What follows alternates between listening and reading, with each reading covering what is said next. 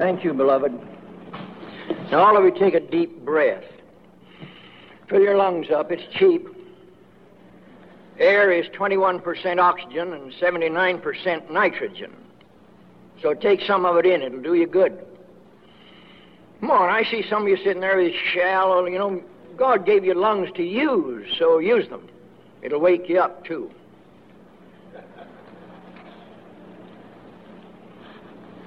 I see one lady, she's looking at me so sad-eyed, like she thinks I'm crazy. I am. I'm one of God's nuts.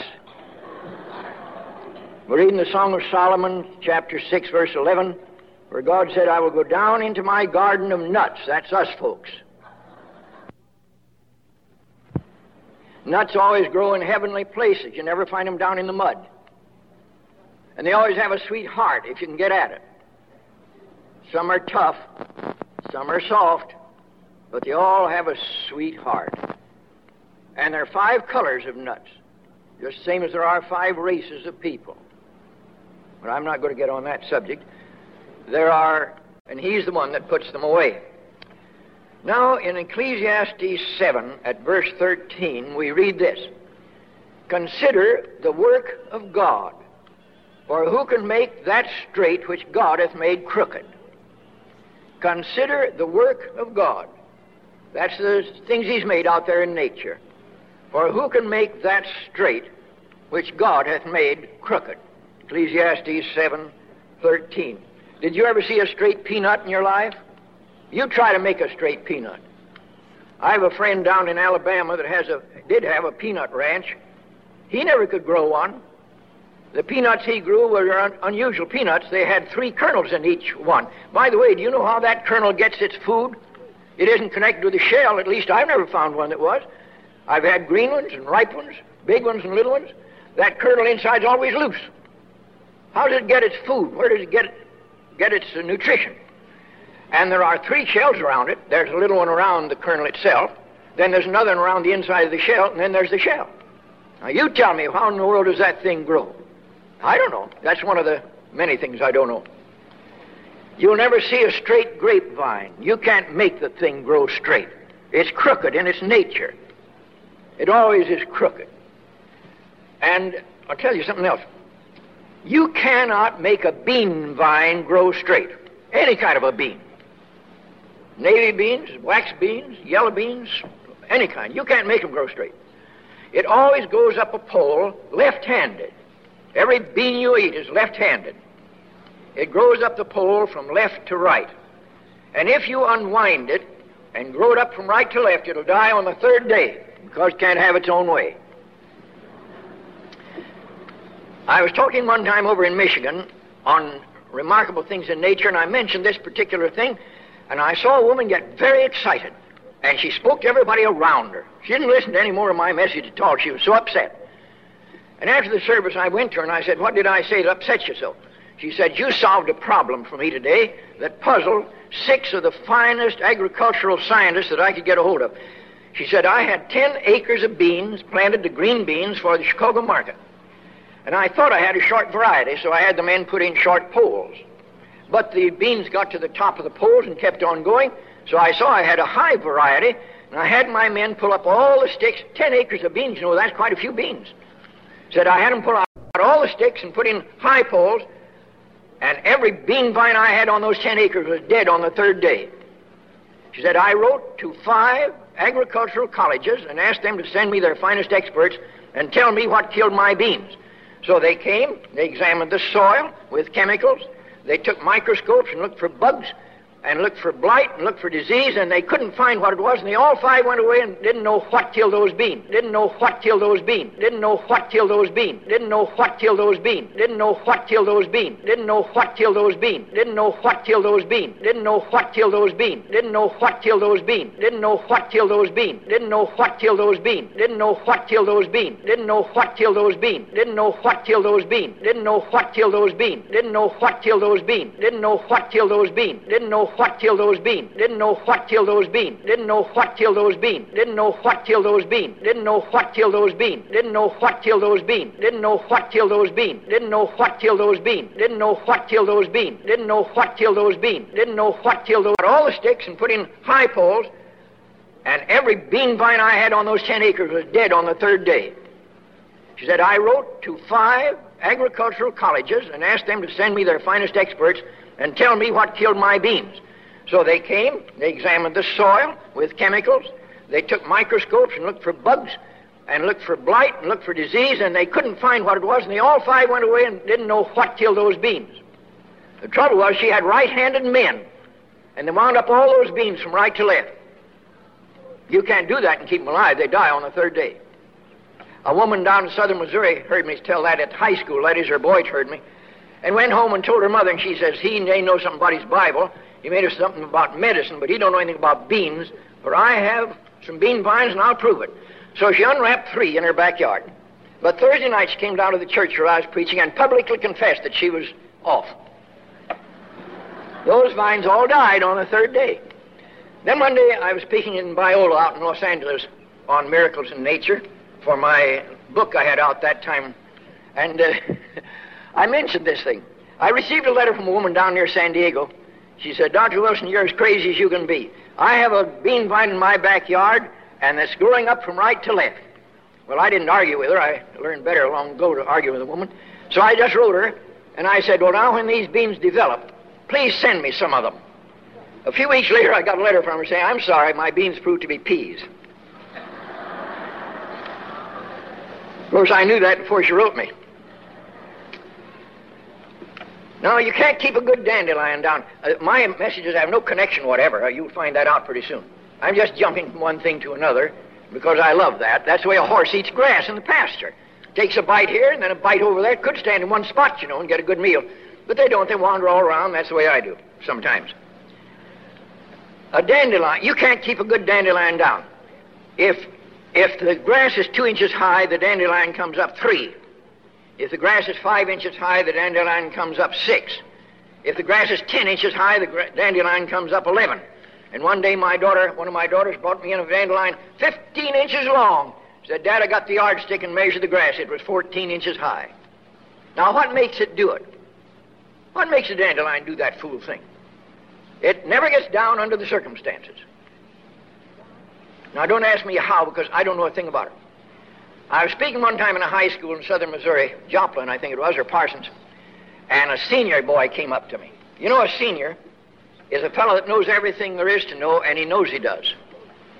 And so uh, he came up. The principal took me in to address the audience, the boys and girls, about twelve hundred of them, and then he left me to go over to speak to a teacher. And while he was gone, this senior boy came up. He said, are you the guy that's going to do the preaching this morning? I said, no, sir, I graduated from being a guy some time ago. And we don't, uh, I have better sense than to preach in a school. I never do it. Why did you ask me?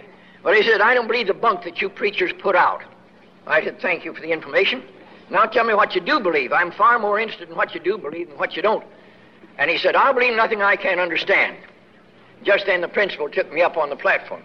And I said to the principal, would you mind if I interrogate uh, one of the senior boys? No, he said, help yourself. Now, this boy was sitting on the front seat beside his red-headed sweetheart. And I said to the audience, now, you young people have a notable person in your midst. He's going to make his mark in the world, for he'll believe nothing he can't understand. So the principal has told me I might ask him a few questions. So I said, lad, tell me, how is it that a black cow eats green grass that makes white milk and churns yellow butter and made red hair on your sweetheart? But he didn't answer me. Well, I said, tell me, why is the man blows his hands to warm them and blows his coffee to cool it? But he didn't answer me. Well, I said, tell me, how come that we turn the electricity into one contraption to burn the bread and into another to make ice? By this time, the rest of the crowd were giving him raspberries, and he went out the back door. He wouldn't stay and face it. We don't understand things. We live by faith. Now, everything you eat goes in your stomach, and it, your stomach digests it, but it doesn't digest itself. Why doesn't the stomach digest itself? It's made of the same stuff as the stuff you eat. I don't know. I, don't ask me. Now, every bunch of bananas has twenty-four bananas on the bottom row if it's a complete bunch. twenty-four bananas on the bottom row. Then there's one less on each row as you go up. They call them hands, some of you may know. But on each row or each hand set, set of bananas, there's one less. Starts with twenty-four. And one day I was addressing a Rotary Club, I think it was, Kiwanis Club, and I mentioned this, and I saw all the fellows in there looking round at a man at a distant table at my right. So I said to the president of the club, "But who's the friend attracting attention?" They said, "He's a wholesale banana merchant." "Oh," I said. So I looked at him and I said, "Say, brother, tell me, did I tell the truth to these men?" He said, "Brother, I've only handled them thirty-one years. I don't know. I haven't had time to count them." Well, I said, "If you have, do you have any on hand?" He said, "Yes, I have a hundred bunches on hand. I wish you'd count some of them and call me up." I gave him my phone number and let me know whether I'm right or wrong. He called me up at four o'clock. He said, "I counted thirty-five bunches and every one had twenty-four bananas on, and I never knew that before." But you see, God doesn't do things carelessly. That's the reason he asks you to give your life to him. He wants to make it what he wants it to be. Everything in nature follows out God's rule and God's law. But we don't. We think we can get along without God. And you can't do it and live the kind of a life that he wants you to have or that you want to have. Now, salt is square. Absolutely square. Every grain of salt in your salt shaker, unless it's been broken somehow, is a square crystal. Absolutely square to the millionth of an inch. Every grain of salt that ever was made of square crystals. And I don't know anything else in chemistry that has a square crystal. If you look under a microscope and see a square crystal, you know it's sodium chloride, but I don't know anything else that has a square crystal. And one day I went out to the Carey Salt Works, because I just nose into everything I can. Nature's my hobby. You know, there's a difference between a hobby and a horse. You can get off the horse. So I went out to this Carey Salt Works, and I asked the chemist if he ever saw a grain of salt, whether it was made synthetically in the laboratory, or taken out of seawater, or dug out of the ground, or obtained any way whatever, that was not perfectly square. He said, "Doctor Wilson, you will never find a grain of salt that isn't square. There isn't any such thing. Sodium and chlorine go together in an absolutely square grain." Now, sugar doesn't.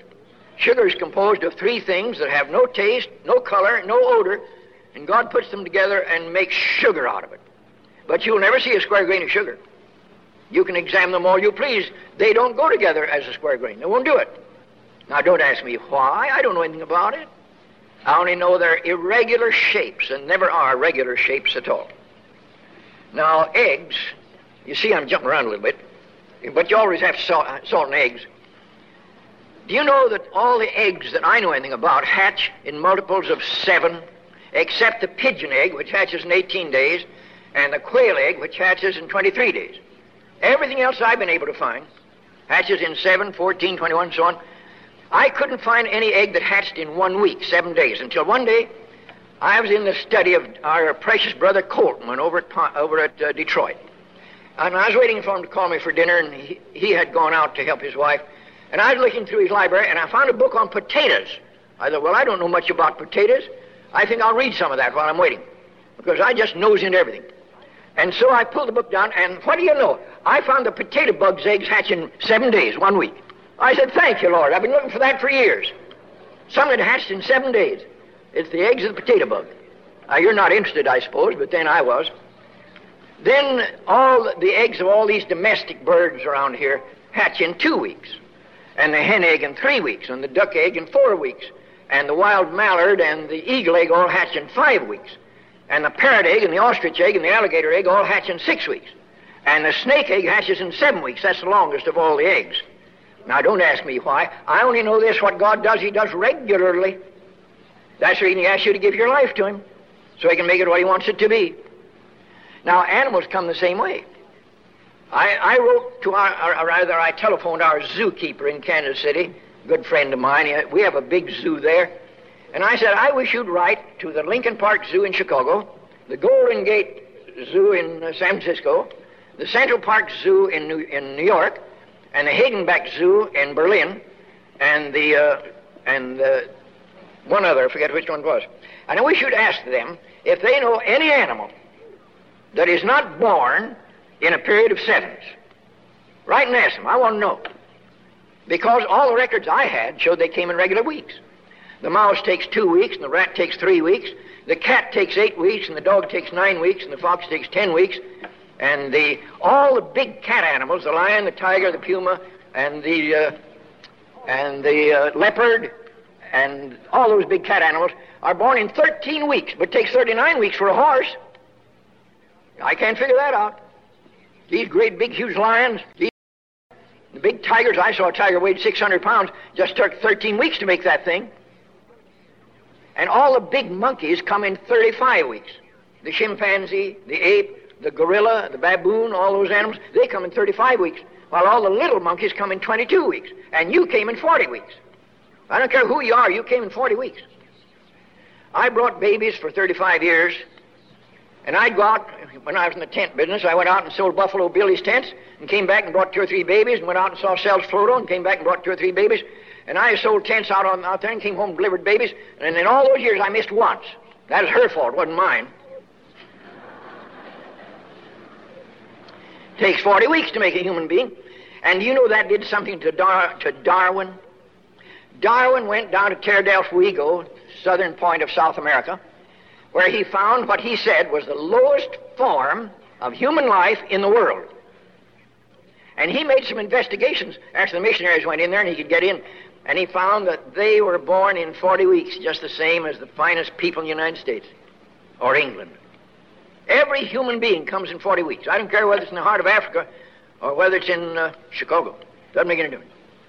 Now, you can't explain it, and I can't explain it. It takes twenty-six weeks to make a bear and twenty-nine weeks to make a deer. They all come in weeks. They all come in sevens. That's because the God of heaven is a God of order. Do you know, beloved, that the waves come in on the sea eighteen to the minute? eighteen to the minute.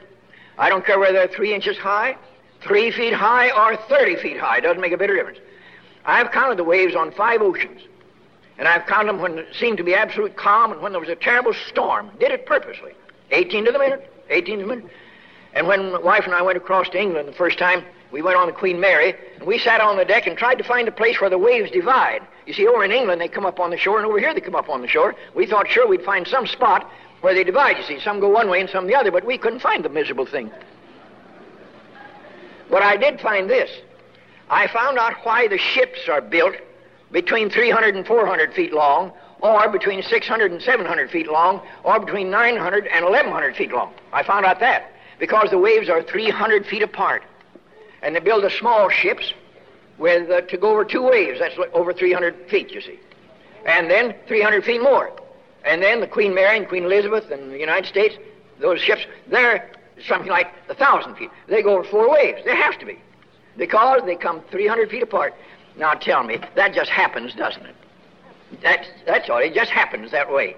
Happens that the eggs come in sevens and, and that animals are born, you know, in sevens. It just happens that way. They jump up out of the ground like that, don't they? Nuts. Now the human body is wonderful. Your body is wonderful. I wonder if you ever thank God that you had a one-shot system of lubrication. You put the food in one hole and all your two hundred sixty-four joints are greased. Wouldn't this woman have a job, this lady's chewing gum down there, if she had to grease herself every few minutes, you know?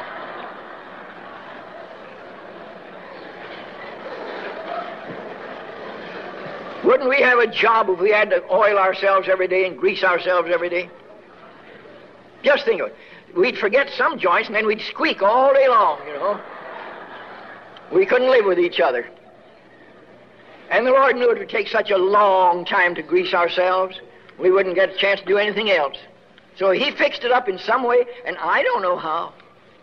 I've opened up many a body. I never found out how it is that that serous membrane in the knees and in the elbows and in the neck and different places always produce the right stuff. I don't know. And it doesn't make any difference what you eat. You vegetarians, it makes it in you. And you herbivorous and you're carnivorous people, you know, it makes it. I don't care what you eat. It makes it. Did you ever thank God you had a wet mouth? Your mouth's always wet. Now, if it wasn't, you couldn't eat peanut butter and eat anything else for two hours. You'd have to scrape that stuff out with a spoon. And aren't you glad you have wet eyes?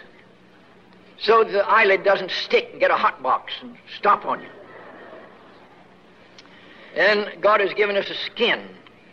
that is elastic, so when you get large in certain places, it doesn't break open, leave you full of cracks. And it's also loose on your body, so when you strike anything, it, it gives instead of being stiff and hard. Uh, otherwise, you just tear yourself to pieces all the time. We're always stumbling over things, stumbling over. And then aren't you glad, beloved, that women don't have whiskers? The Lord did that purposely. He wanted them in the kitchen getting breakfast instead of clogging up the bathroom shaving.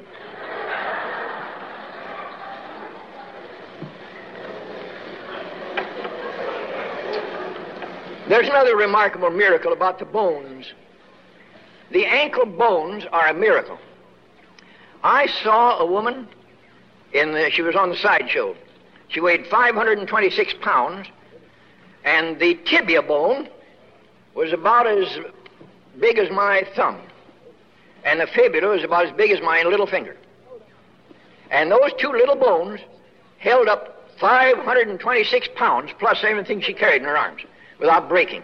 I don't know any human being could make a thing like that, because every time she took a step, her whole weight was on one ankle. You can't figure that out. Save your life.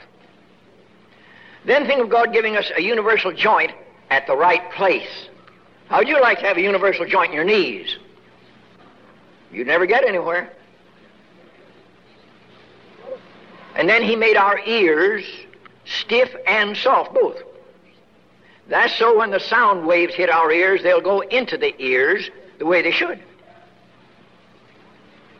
And I'll tell you another interesting thing about the ears. It has nothing to do with eggs or salt.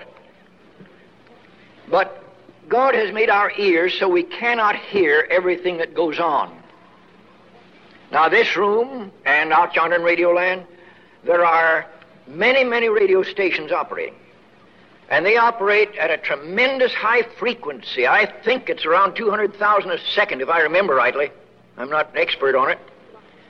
And if we could hear that, we'd simply be in the asylum, a whole bunch of us. We couldn't possibly listen to fifty radio stations to keep our senses.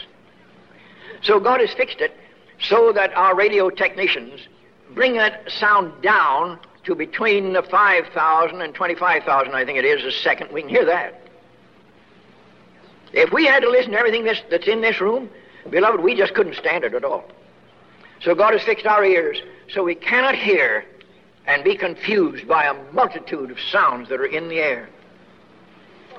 And think, and by the way, just to digress a moment, I rather think, it's a Wilson opinion, you can take it for what it's worth, I rather think the reason we're having so many heart attacks and people dying suddenly at their desk and at the store and on the street may have three reasons. One is we're penetrated and permeated constantly, day and night, with millions of electrical waves from these radio stations. And second, we're always breathing carbon monoxide gas. You can't get away from it. Thousands of cars on the street, and tractors and all sorts of things using gasoline. And we're always breathing it all night and all day. And third, you can't buy a rocking chair anymore. Who wants to sit down? We rush home, grab a bite, and go somewhere. Or else somebody comes to see us, and it's just as bad sometimes. We don't rest anymore. Why, our houses aren't built with porches on anymore. Who wants to sit on a porch? And you try to buy a rocking chair. Nobody wants to sit. We're on the go. Those three things may be the cause, at least has something to do with it, of why we're having so much trouble. Now, ants are very peculiar animals. The Lord says in Proverbs six six, "Go to the ant, thou sluggard, consider her ways, her ways, notice it, her ways, and be wise." Now, why does he say that? Because you never see a male ant. They stay down in the ground and do the housework. And the ladies get out and hustle for the money.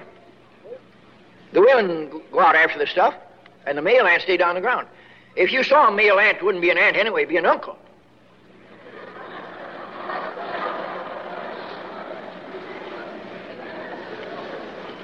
Now, I'll tell you a strange thing about an ant.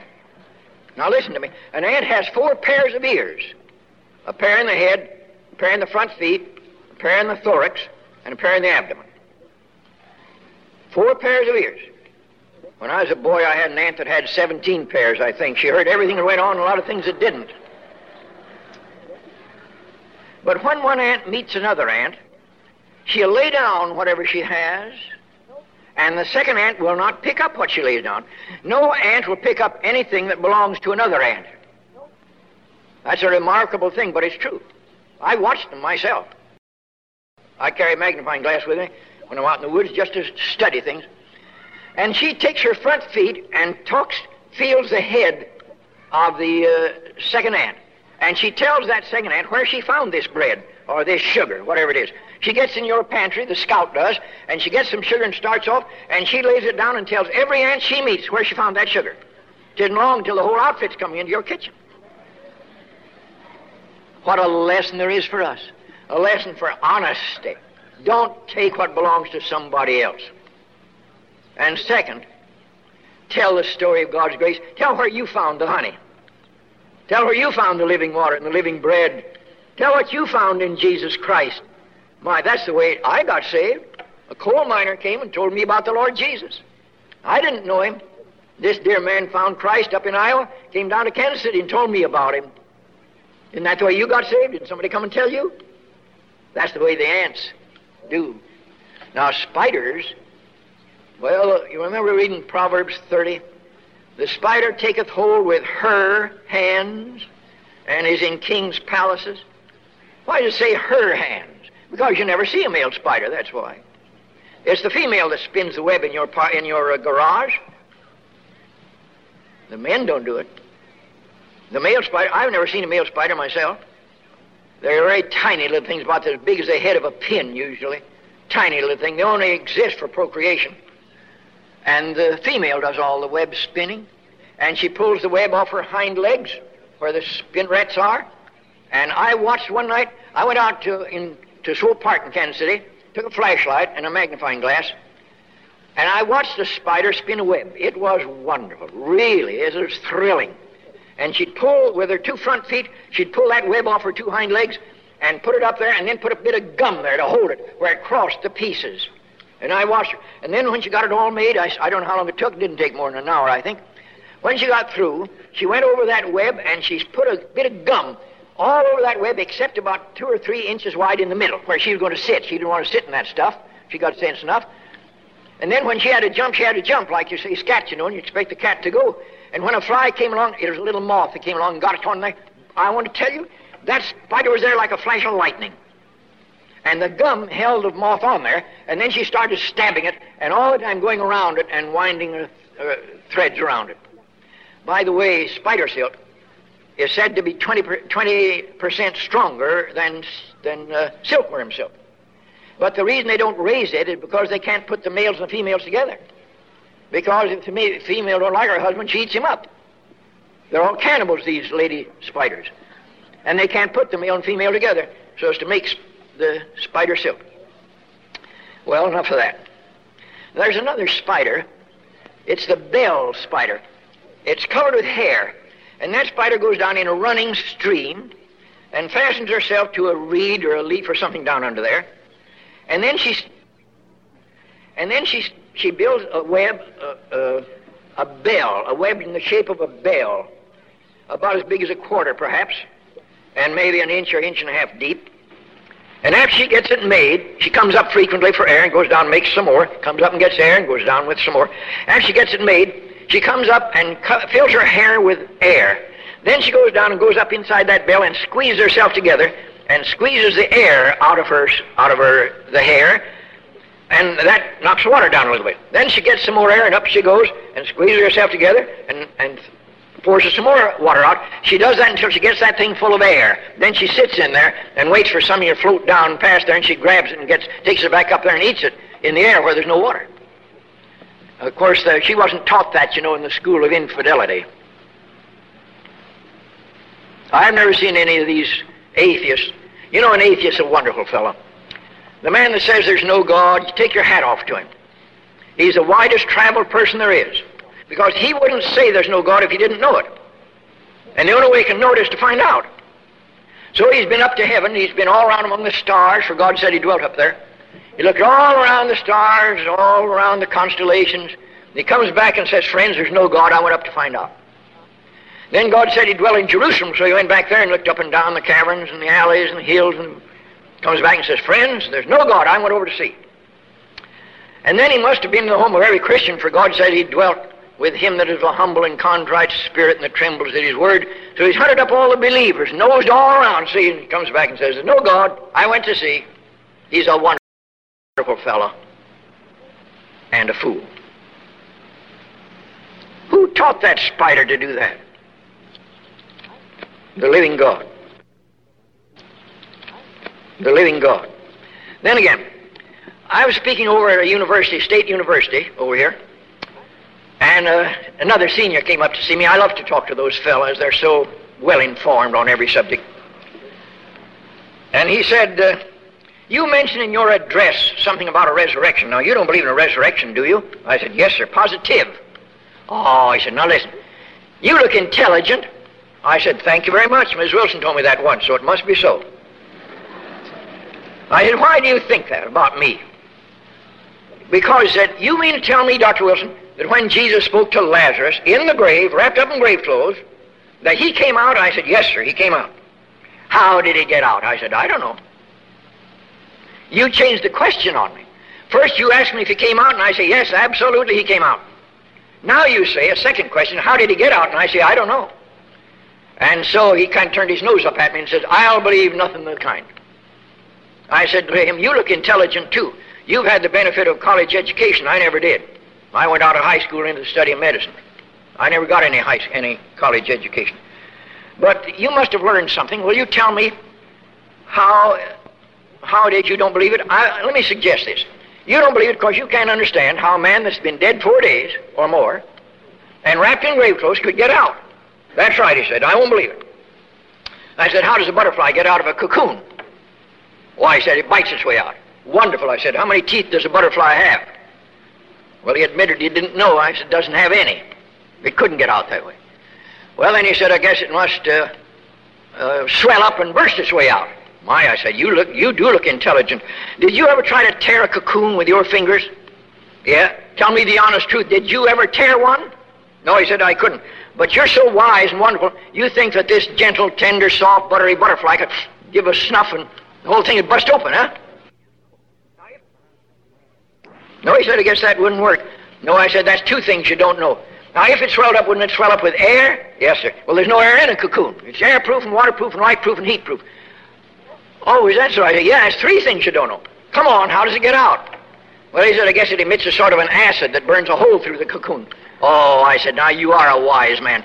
If it is so strong to burn a hole through that tough cocoon, wouldn't it burn up the butterfly? I guess that's right, he said. Well, I didn't have to say any more, for his own pet, his own kids drove him out. His own, his own students who were with him. They, they chased him out the back door. Then they came back and said, how does he get out, Doctor Wilson? I said, I don't know. Nobody knows. Nobody's ever been able to find out.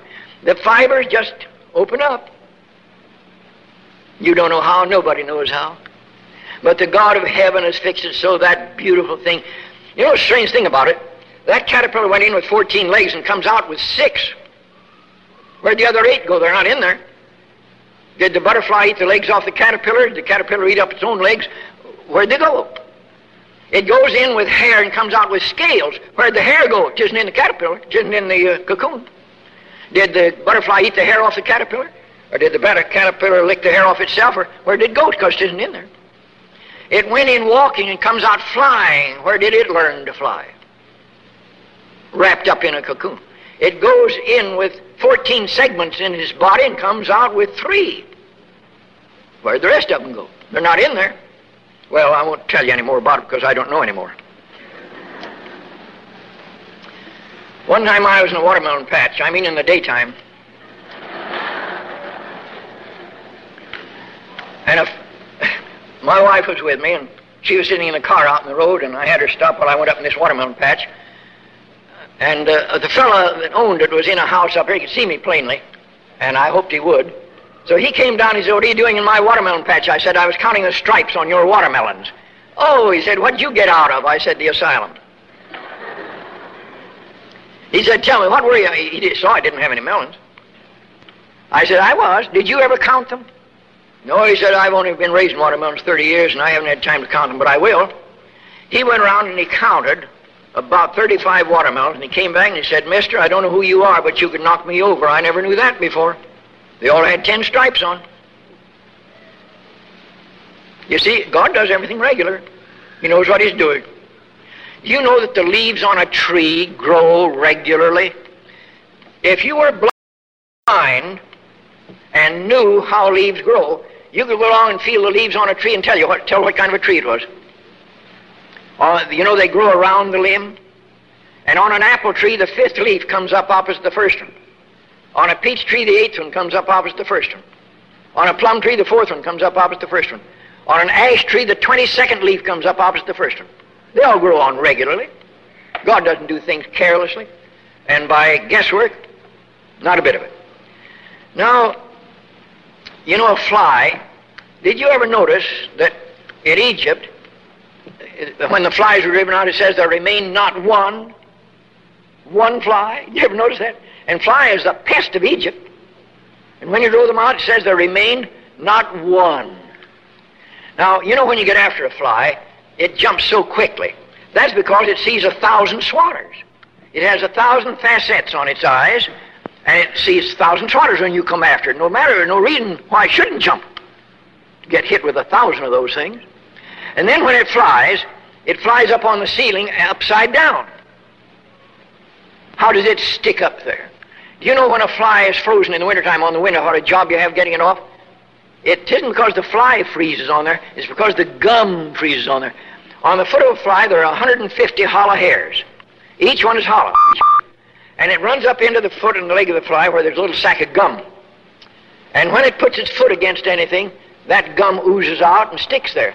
So there are one hundred fifty stickers or sticking spots on each leg. And when, uh, when all of them are up there, there are nine hundred spots of glue holding that thing on the ceiling. It couldn't fall off if it wanted to. It can walk all night with a sick baby and never fall off. How, uh, how do you suppose God ever made a thing like that? It'd be easier to make an elephant. By the way, the elephant is the only animal I know of that gets up on four legs at once. On the farm, I was in a, a country schoolhouse over here near Van Wert, Ohio, and I said, how many of you children were raised on the farm? And every hand went up. I said, how many of you teachers were raised on the farm? And nearly all of them were raised on the farm. I said, you tell me the difference between the way a cow gets up off the ground and the way a horse gets up off the ground. I was going to talk about elephants, and this was my preliminary. Do you know there wasn't a person in that school that knew? And they were raised on the farm.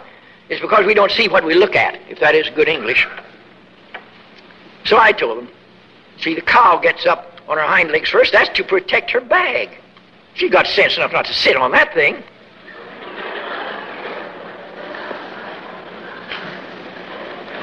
And the horse gets up on the front legs first. And the elephant gets up on all four legs at the same time. Because its body is so big that God did something for an elephant he didn't do for any other animal that I know of. I'm only speaking about my knowledge. The hind legs of an elephant bend forward. Every other quadruped except the turtle, if you, you can hardly call that a quadruped, and the bat, which isn't a quadruped. The hind legs bend backwards. All of them, the horse and the dog and the cat and the cow and all the rest of them. But God gave this animal hind legs that bend forward, so it has four uh, fulcrums to get that great big body up off the ground. And it has twenty thousand muscles in his trunk, and no scientist has ever found out how it is that those muscles have the strength they do. Because there's no fulcrum. A few of them are attached to the jaw. Very few. Most of them have no attachment at all except to themselves. And you men know you've got to have a fulcrum when you raise anything. It's heavy and big. Down here at Peru, Indiana, the uh, South Soto and Hagenbeck-Wallace wintered before they went out of business. And I went in there one day, and there was a pandemonium. Just a terrible pandemonium in the, among the animals. And I said to the uh, veterinary, what's going on here? He said, a little while ago, the biggest tiger we have got out of the cage. The man that cleaned the cage failed to lock it properly, and that uh, tiger, walking up and down, rubbing itself against the cage, opened the door, and it came out.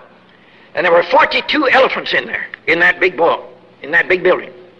And every one of them saw that tiger get out. And at once there was just a pandemonium. And the snorting of the, uh, of the elephant roused all the other animals that were in the cages around the side. It was a terrible mess. And that tiger walked along the little narrow ledge in front of the cage, swishing his tail and wondering which one of these elephants to get. It got in front of a great big elephant, and I mean behind it on this ledge, and jumped up on the back of that and tore a great hunk out of the hip of that elephant. And that, that elephant reached around with his trunk. Now that tiger weighed six hundred pounds. He wrapped his trunk around it, he picked it up in the air and threw it down and jumped on it with his front feet and smashed it. And no scientist can explain that to you. How could he pick up six hundred pounds without a lever? No leverage there at all. It's just one of, the, one of those things you can't understand. By the way, it takes eighty-seven weeks to make an elephant. Now you remember the Lord said that the fruitful Christian would be thirty-fold, sixty-fold, and a hundred-fold. You remember that?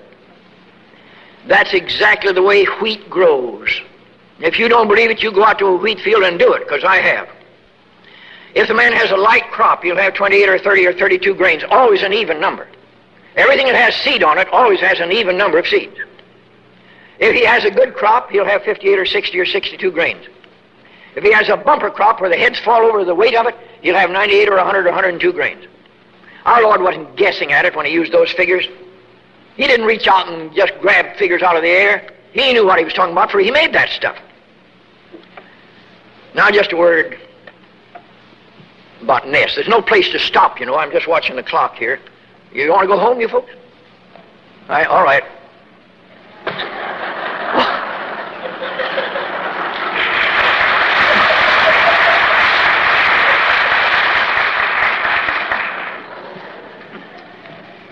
Don't, uh, don't you watch the clock. I don't think they'll shut you off, but if they do, we want to listen anyway. All right. All right, Brother Muntz. The, the blue jay makes its nest in Germany and in the old country in a hollow tree. In this country, they make their nests out on the open limbs. In South America, they make a nest like an oriole's nest that hangs down from a twig with a hole in the side like an oriole's nest. You know why it does that? Who taught that bird that? Over there, they don't have any Audubon Society. And the fellows steal the eggs. Birds have a time finding raising eggs over there, hatching eggs. In our country, we have an Audubon Society, and all our children have learned to respect nests and respect birds and love them. But in South America, they have monkeys and snakes that climb up the tree to get the eggs. So they build it out on a twig hanging down where no monkey can get at it and no snake can get at it. Who teaches the birds to do that? Now, honeybees are very interesting. A honeybee is built around the number three. It has three stomachs. One of them is for its own food. The second one is for the nectar that it gets out of the flowers and into which it pours the acid that makes honey, and the honey's in the third stomach. So when it gets to the, to the uh, hive, it has honey to put in there. Now, they, that's where these cement fellows learned how to make these rotating mixers that they, they t you know, they put the stuff in at the factory. By the time it gets to the place it's to be used, it's, it's in good shape to use. They learned that from the bees. God learned that long before they did. And then the bee has three eyes in the top of its head. It has three scales on the underside of its body with which it makes the wax that makes a six-sided cell. Then it has three sections to its sting, three parts to it. And on each one of these, there are three barbs. And around the whole business, there are three sets of involuntary muscles. It's born in nine days, twelve days, fifteen days, eighteen days, twenty-one days, twenty-four days, always in threes. The first three days after it hatches, it's hatched, it stays in the cell. The next three days, it stays in the hive. After that, it goes out after honey. Now, how come all that three business? I don't know. Anyone I know how the beautiful feathers come out of a peacock's shell, peacock egg. Oh, do peacocks lay eggs? No, they don't. It's the hen that lays the egg. Cocks never do.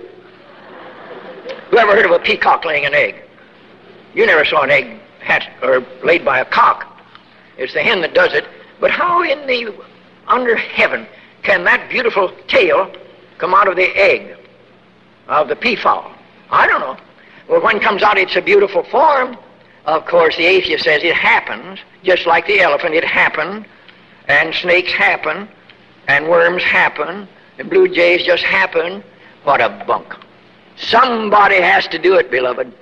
And that somebody is our Lord Jesus Christ, who makes us into Christians by saving us, and then makes us fit for heaven, and then takes us to heaven when it's time to go. Just as our dear brother Munson was telling us this morning, Christ Jesus is the center and circumference of everything that God has. Everything that God has. Now, music is strange. You know, up until the time of Christ, music was on one note. They didn't have harmony in those old days. They didn't have soprano, alto, tenor, and bass. They just had one. That was the air. That's all they had. After the Savior came, we got the four parts to music. Now, music and the Bible go together. The Bible has sixty-six books. That's six times eleven. And if you add the numbers together from one up to sixty-six, it amounts to two thousand two hundred eleven. That's two hundred one times eleven. And forty-four of these books have authors that are known, and twenty-two are anonymous, and those are multiples of eleven. Moses' name occurs in the Bible eight hundred forty-seven times. That's seventy-seven times eleven. And in the eleventh chapter of Hebrews, where the Old Testament saints are mentioned, his name occurs eleven times. And thirty-three of these books con are, uh, contain epistles, or are epistles, and thirty-three do not. The whole structure of that book is around the number eleven, and music's the same way. The key of C vibrates two hundred sixty-four times a second. D is thirty-three more, E is thirty-three more, F is twenty-two more, G is forty-four more, A is forty-four more, B is fifty-five more, and C is thirty-three more. Always multiples of eleven. So where the Bible goes, music goes. Didn't you start singing when the Lord saved you? Puts music in your soul. And the farther away people get from the Bible, the worse the jazz is. Now, owls, as far as I know, is the only bird that has soft feathers. All its feathers are soft. And that's because it gets its food at night. And if it made a noise when it's flying, the field mouse or the baby rabbit or whatever it's after would skip out and hide in the dark. So God has made it so it flies around at night. And if we had a hundred owls in this room and you had your eyes shut, you wouldn't know they were here. You can't hear them. God made them that way because he made them to get their food at night.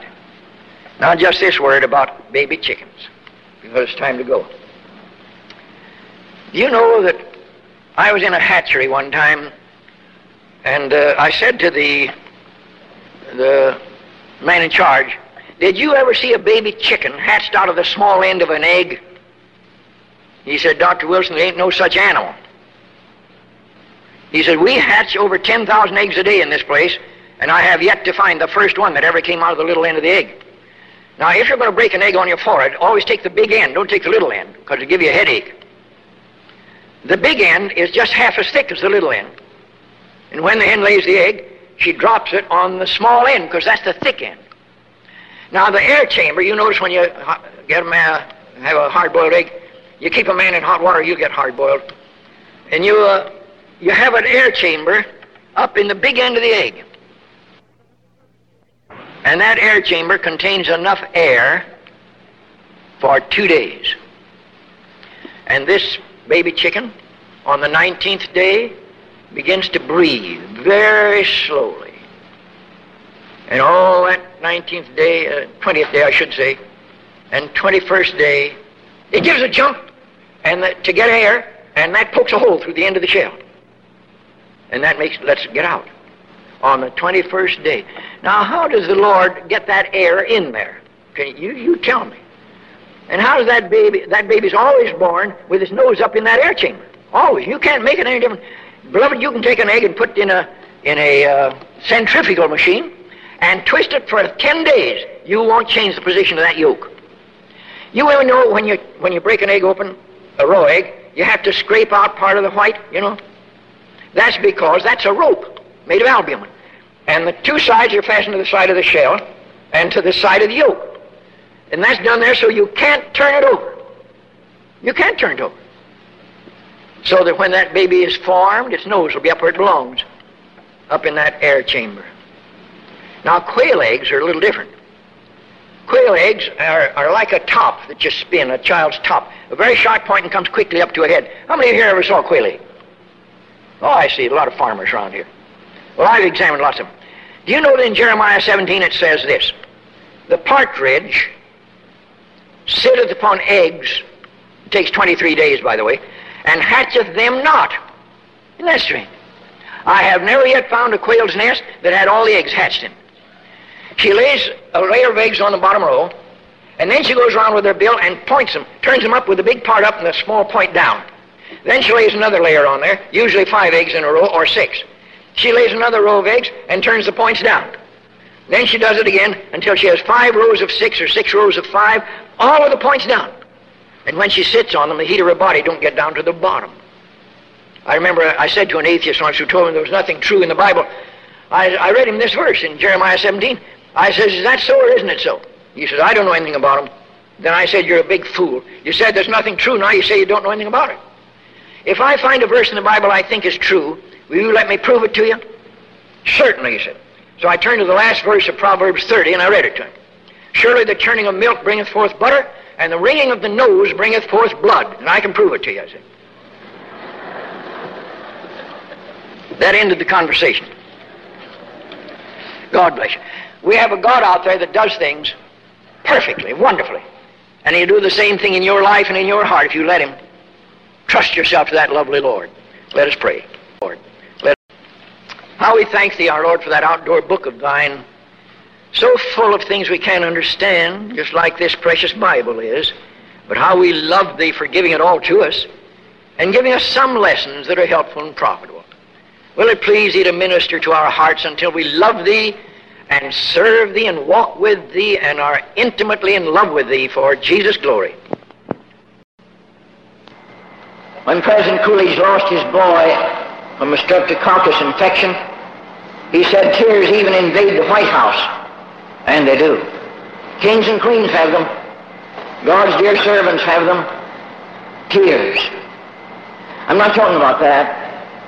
I stood beside a young fellow who worked for me. He lost two children with diphtheria two weeks apart. And at the second uh, funeral, I stood beside the casket with him while his tears fell down on the satin in the coffin. I said, Fred, what's going on in your heart? He said, Walter, I was just thanking God that he wanted angels to raise two of my babies for me. You have to raise your own children. But God thought so much of my two children, he wanted angels to raise them. So he's taken them to heaven for angels to take care of. How wonderful they will be when I see them again. Two of my girls raised by angels. The tears were falling. His heart was glad.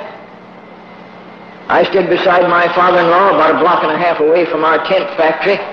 We had a big tent factory, and it caught fire from spontaneous combustion in the old uh, fish brand slickers. Some of you old bald-heads remember fish brand slickers. And they caught fire, and the place burned up. The Kansas City Star the next morning said the fire was intense. And so...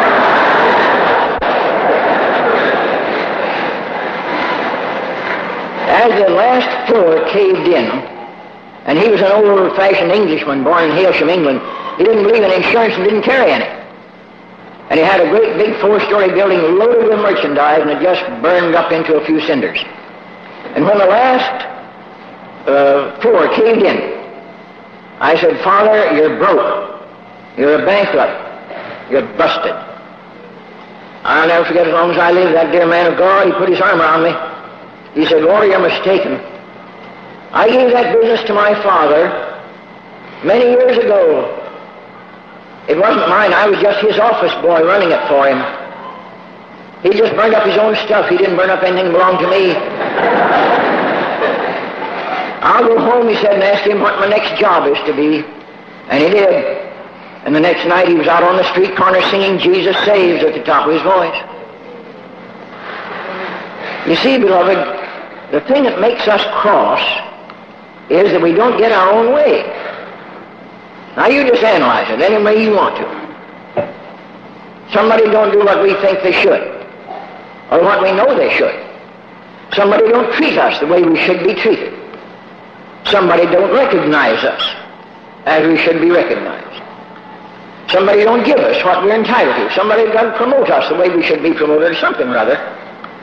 It's always absolute selfishness that makes us sad, or, or rather makes us discontented. Sorrow makes us sad. When my mother died, I was thirteen months old, and my dear father saw that sweet girl, twenty-four years old, dying in two days, stricken with cerebrospinal meningitis, was gone in two days. And he stood there and watched my mother go, so he told me about it. His heart filled with the deepest sorrow, my brother and I, two little boys, left.